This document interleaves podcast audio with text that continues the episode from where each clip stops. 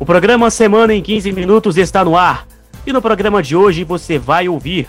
A internet completa vinte anos no Brasil este mês e ocupa a posição oitenta e nove no ranking mundial. E além disso, você também vai ouvir os resultados da Copa do Brasil, que foram muito movimentadas. E as classificações de Inter e Cruzeiro na Libertadores. Essas e outras notícias agora na sua retrospectiva semanal do fim de semana.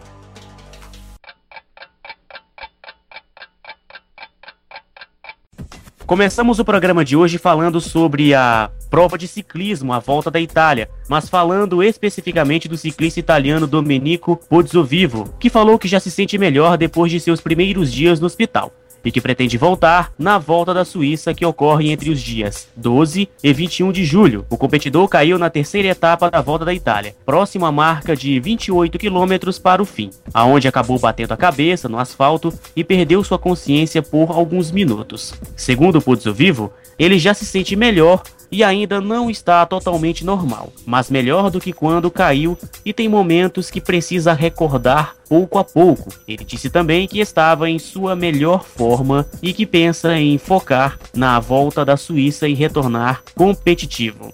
Bom, nós estamos aqui é, com o nosso comentarista Pedro Marco, ele que está fazendo uma participação aqui no programa. É, Pedro, É, bem-vindo ao programa Semana em quinze Minutos, né, a retrospectiva semanal do fim de semana, onde nós falamos sobre tudo o que aconteceu de mais marcante no mundo dos esportes, da economia e mais um pouco. Esse, esse caso aqui do Domenico Pozzovivo é, é bem interessante, né? Ele não está totalmente recuperado, né, mas já está voltando aí, já está se recuperando. Será que é o melhor momento dele voltar a fazer o que ele sempre fazia, que é participar da prova de ciclismo? É, olá, Glauberson, Eduardo, olá os ouvintes, muito obrigado, muito obrigado pelo convite. Olha, eu, eu acho muito arriscado ainda, porque o ciclismo ele exige muito mentalmente e fisicamente, principalmente do ciclista. Psicologicamente, pelo fato de que a, a volta, seja da Itália ou da Suíça, da, da, da Espanha...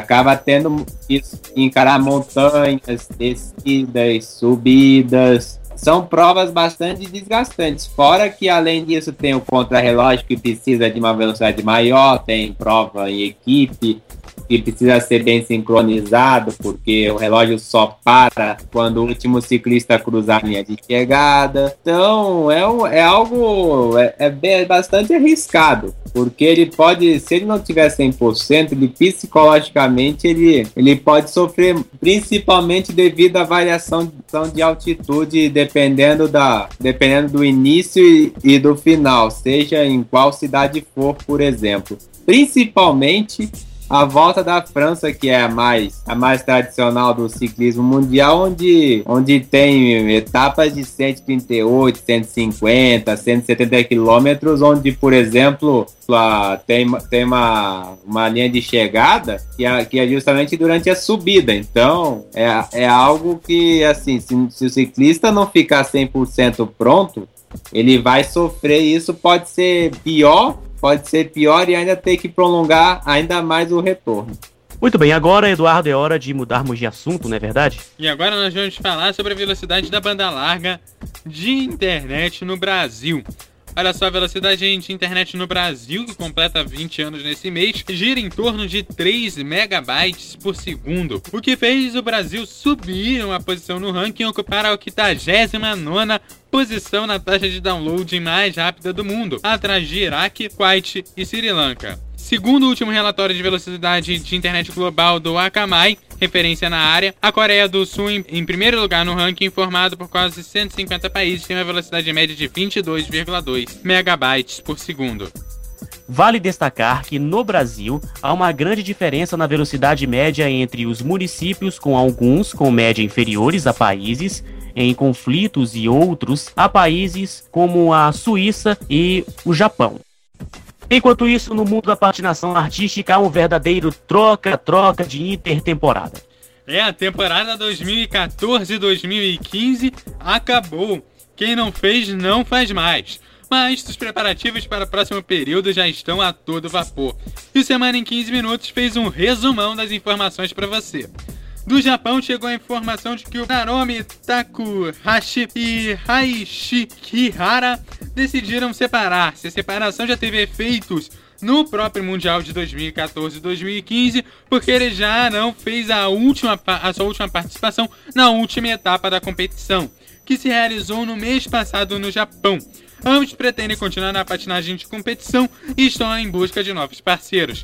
A decisão de separação a, ocorreu antes mesmo do fim da temporada. A patinadora sueca Victoria Heldin anunciou o fim da carreira competitiva. Victoria pretende tornar-se treinadora e coreógrafa. Serafina Sarascovice, uma das mais promissoras jovens patinadoras russas, deixou o grupo de Eteri Tutberidze, a mesma treinadora de Julia Lipituriskaya, que pôs fim na sua carreira competitiva em janeiro, após cair nas finais das Olimpíadas, perdendo assim a medalha de ouro, e na final é, do Mundial dois mil e catorze e dois mil e quinze, na, na última competição de dois mil e catorze. E Sergei Foronov.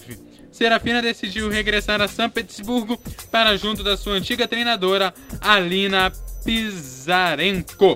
Em Detroit, os treinadores e coreógrafos Angélica Krilova e Pasquale Carmalengo perderam recentemente os pares Hambel e Donohue Paul e Slam. Os canadianos Alexandra Paul e Mitchell Slam decidiram mudar-se para Montreal, onde serão treinados por Marie-France Dubreuil e Patrice Lauzon.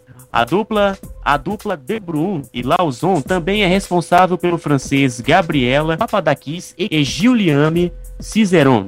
O tricampeão mundial Patrick Chan vai voltar à competição. De momento, Chan está ocupado com a sua participação no espetáculo Star on Ice no Canadá, mas pretende competir normalmente na temporada dois mil e quinze e dois mil e dezesseis. Kat Johnson continuará a ser a sua treinadora. O par de dança composto pelos irmãos Maya e Alex Shibutani dos Estados Unidos encontra-se a trabalhar na construção de sua nova dança livre. A música escolhida é Fix You, do Coldplay. O coreógrafo da dança livre é o russo Peter Chernyshev. O par composto por Alexa Semenka e Chris Kinerin dos Estados Unidos também anunciou as músicas que irá utilizar nos programas que serão apresentados na temporada dois mil e quinze e dois mil e dezesseis. O programa curto, a escolha recaiu na música Nothing Else Matters, do Metallica. O seu novo programa livre patina- será patinado ao som de enxertos da banda sonora do filme Elizabeth The Golden Age. A coreografia de ambos os programas ficou a cargo de Julie Marcotte. E para encerrar as notícias sobre a patinação artística, a patinadora estadunidense Samantha Cesário decidiu encerrar carreira na patinagem da competição. Cesário justificou a sua decisão com os problemas recorren- recorrentes que tem tido nos joelhos, mas também mencionou que não se sentia confortável com o código de pontos em vigor. Cesário vai continuar ligada à modalidade, enquanto a treinadora de jovens talentos, ela vai ficar trabalhando junto. A treinadora de longa data é Mary Lynn Gilderman. Agora...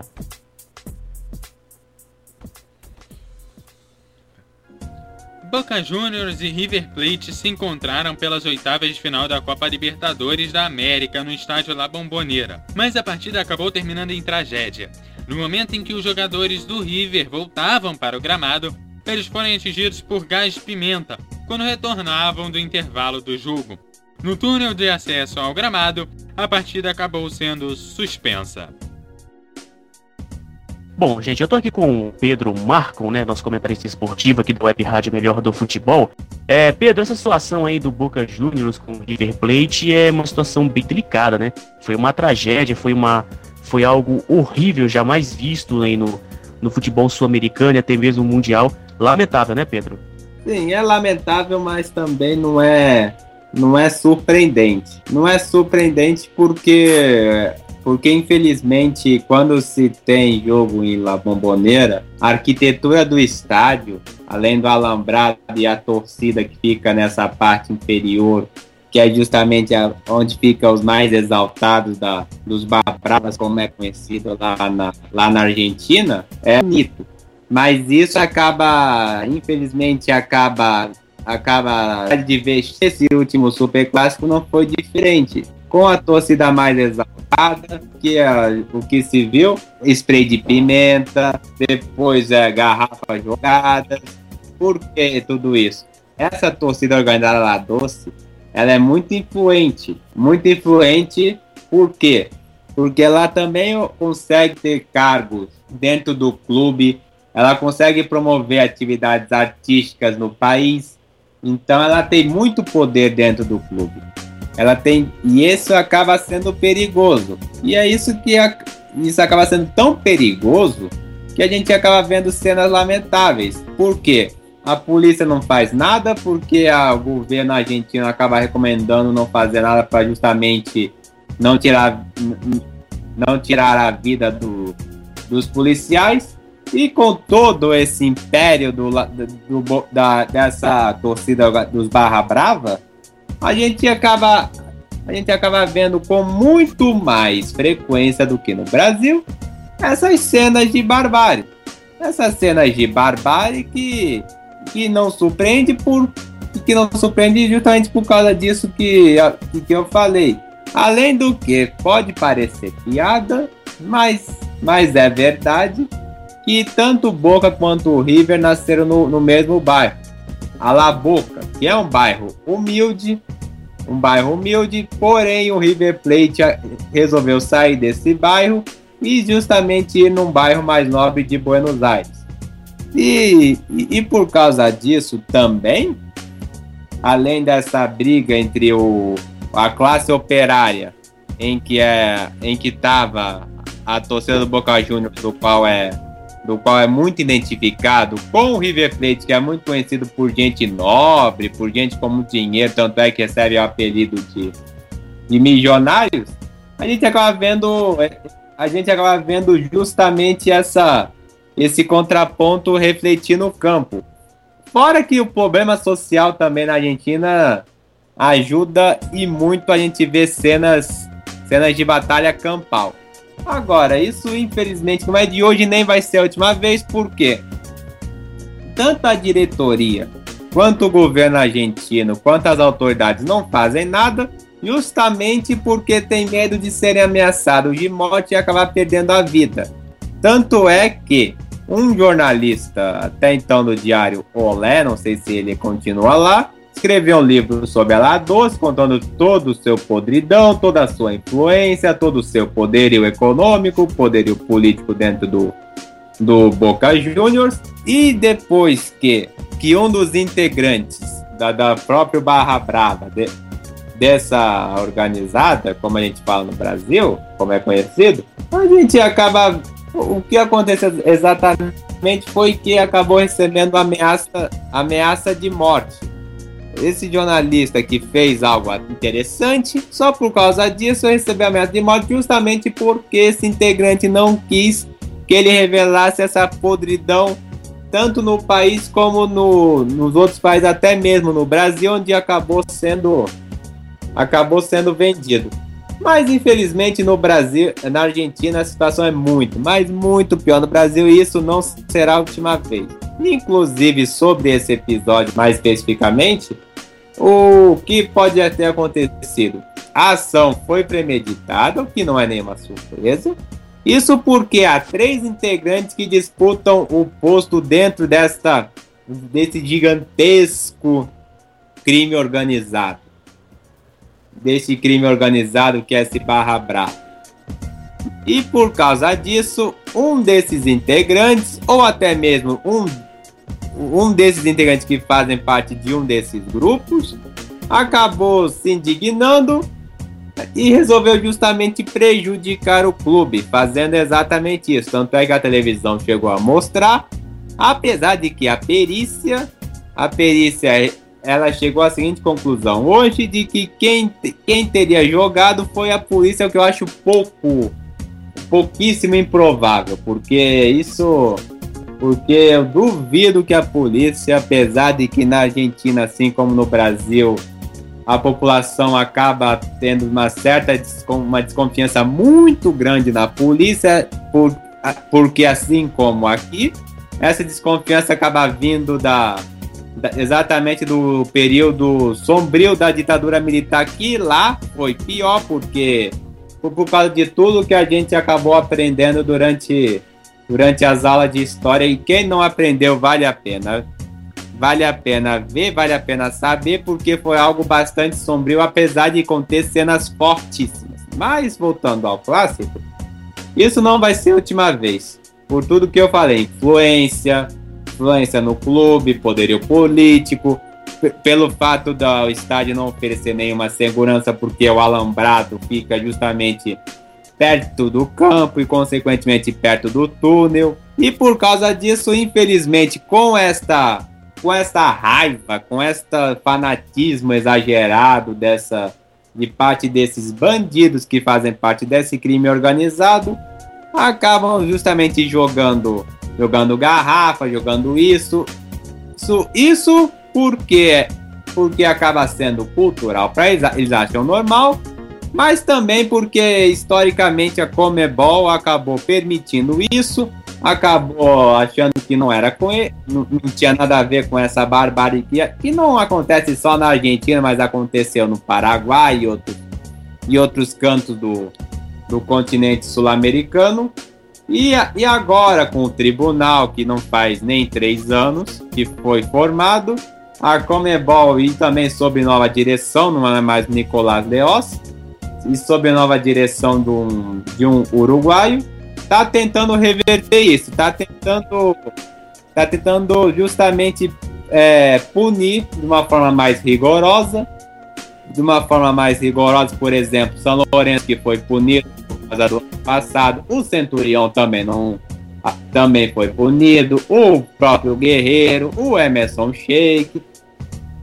Então a Conmebol, ela, tá, ela percebeu isso, no qual a imprensa, não só daqui, mas da, da América do Sul, até mesmo do mundo, do mundo já sabia, que, que é justamente toda essa barbárie que todo mundo falava, ah, isso é Libertadores, não sei o que, etc e tal, viva futebol, usando essa coisa mais demagoga, só que, e também, e também, não esquecendo aquele episódio do Kevin Espada, e agora, sob nova direção, finalmente a Conmebol está abrindo os olhos, e, e de fato, aos poucos, eu acredito, com essas punições bem mais rigorosas, pode ter certeza que agora as torcidas, até mesmo essas pessoas que acham que podiam tudo, vão acabar se policiando. É, em outras palavras, não só o estádio deles, como também a torcida, quem vê assim na televisão, vê aquela coisa bonita, né? Toda aquela exibição, não é nada mais nada menos que pra, é, pra meter medo, né? Não pra, pra... como é que eu posso dizer? Não pra fazer parte do espetáculo.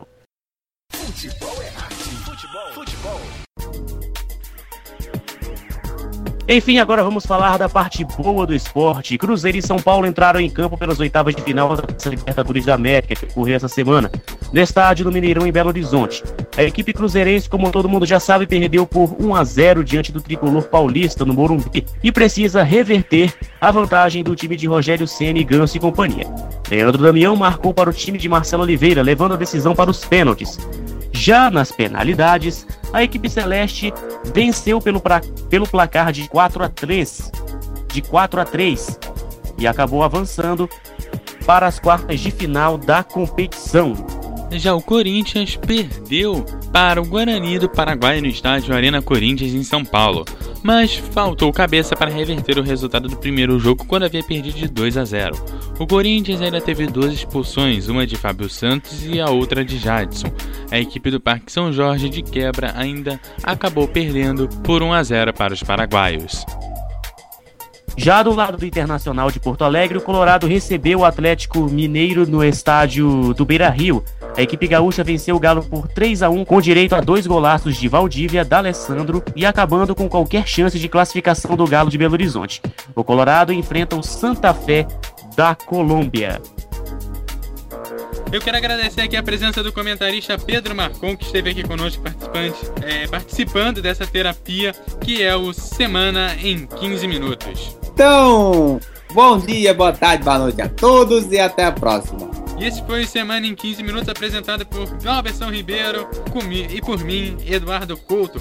Você pode ouvir essas e outras edições no site semana em quinze ponto wordpress ponto com.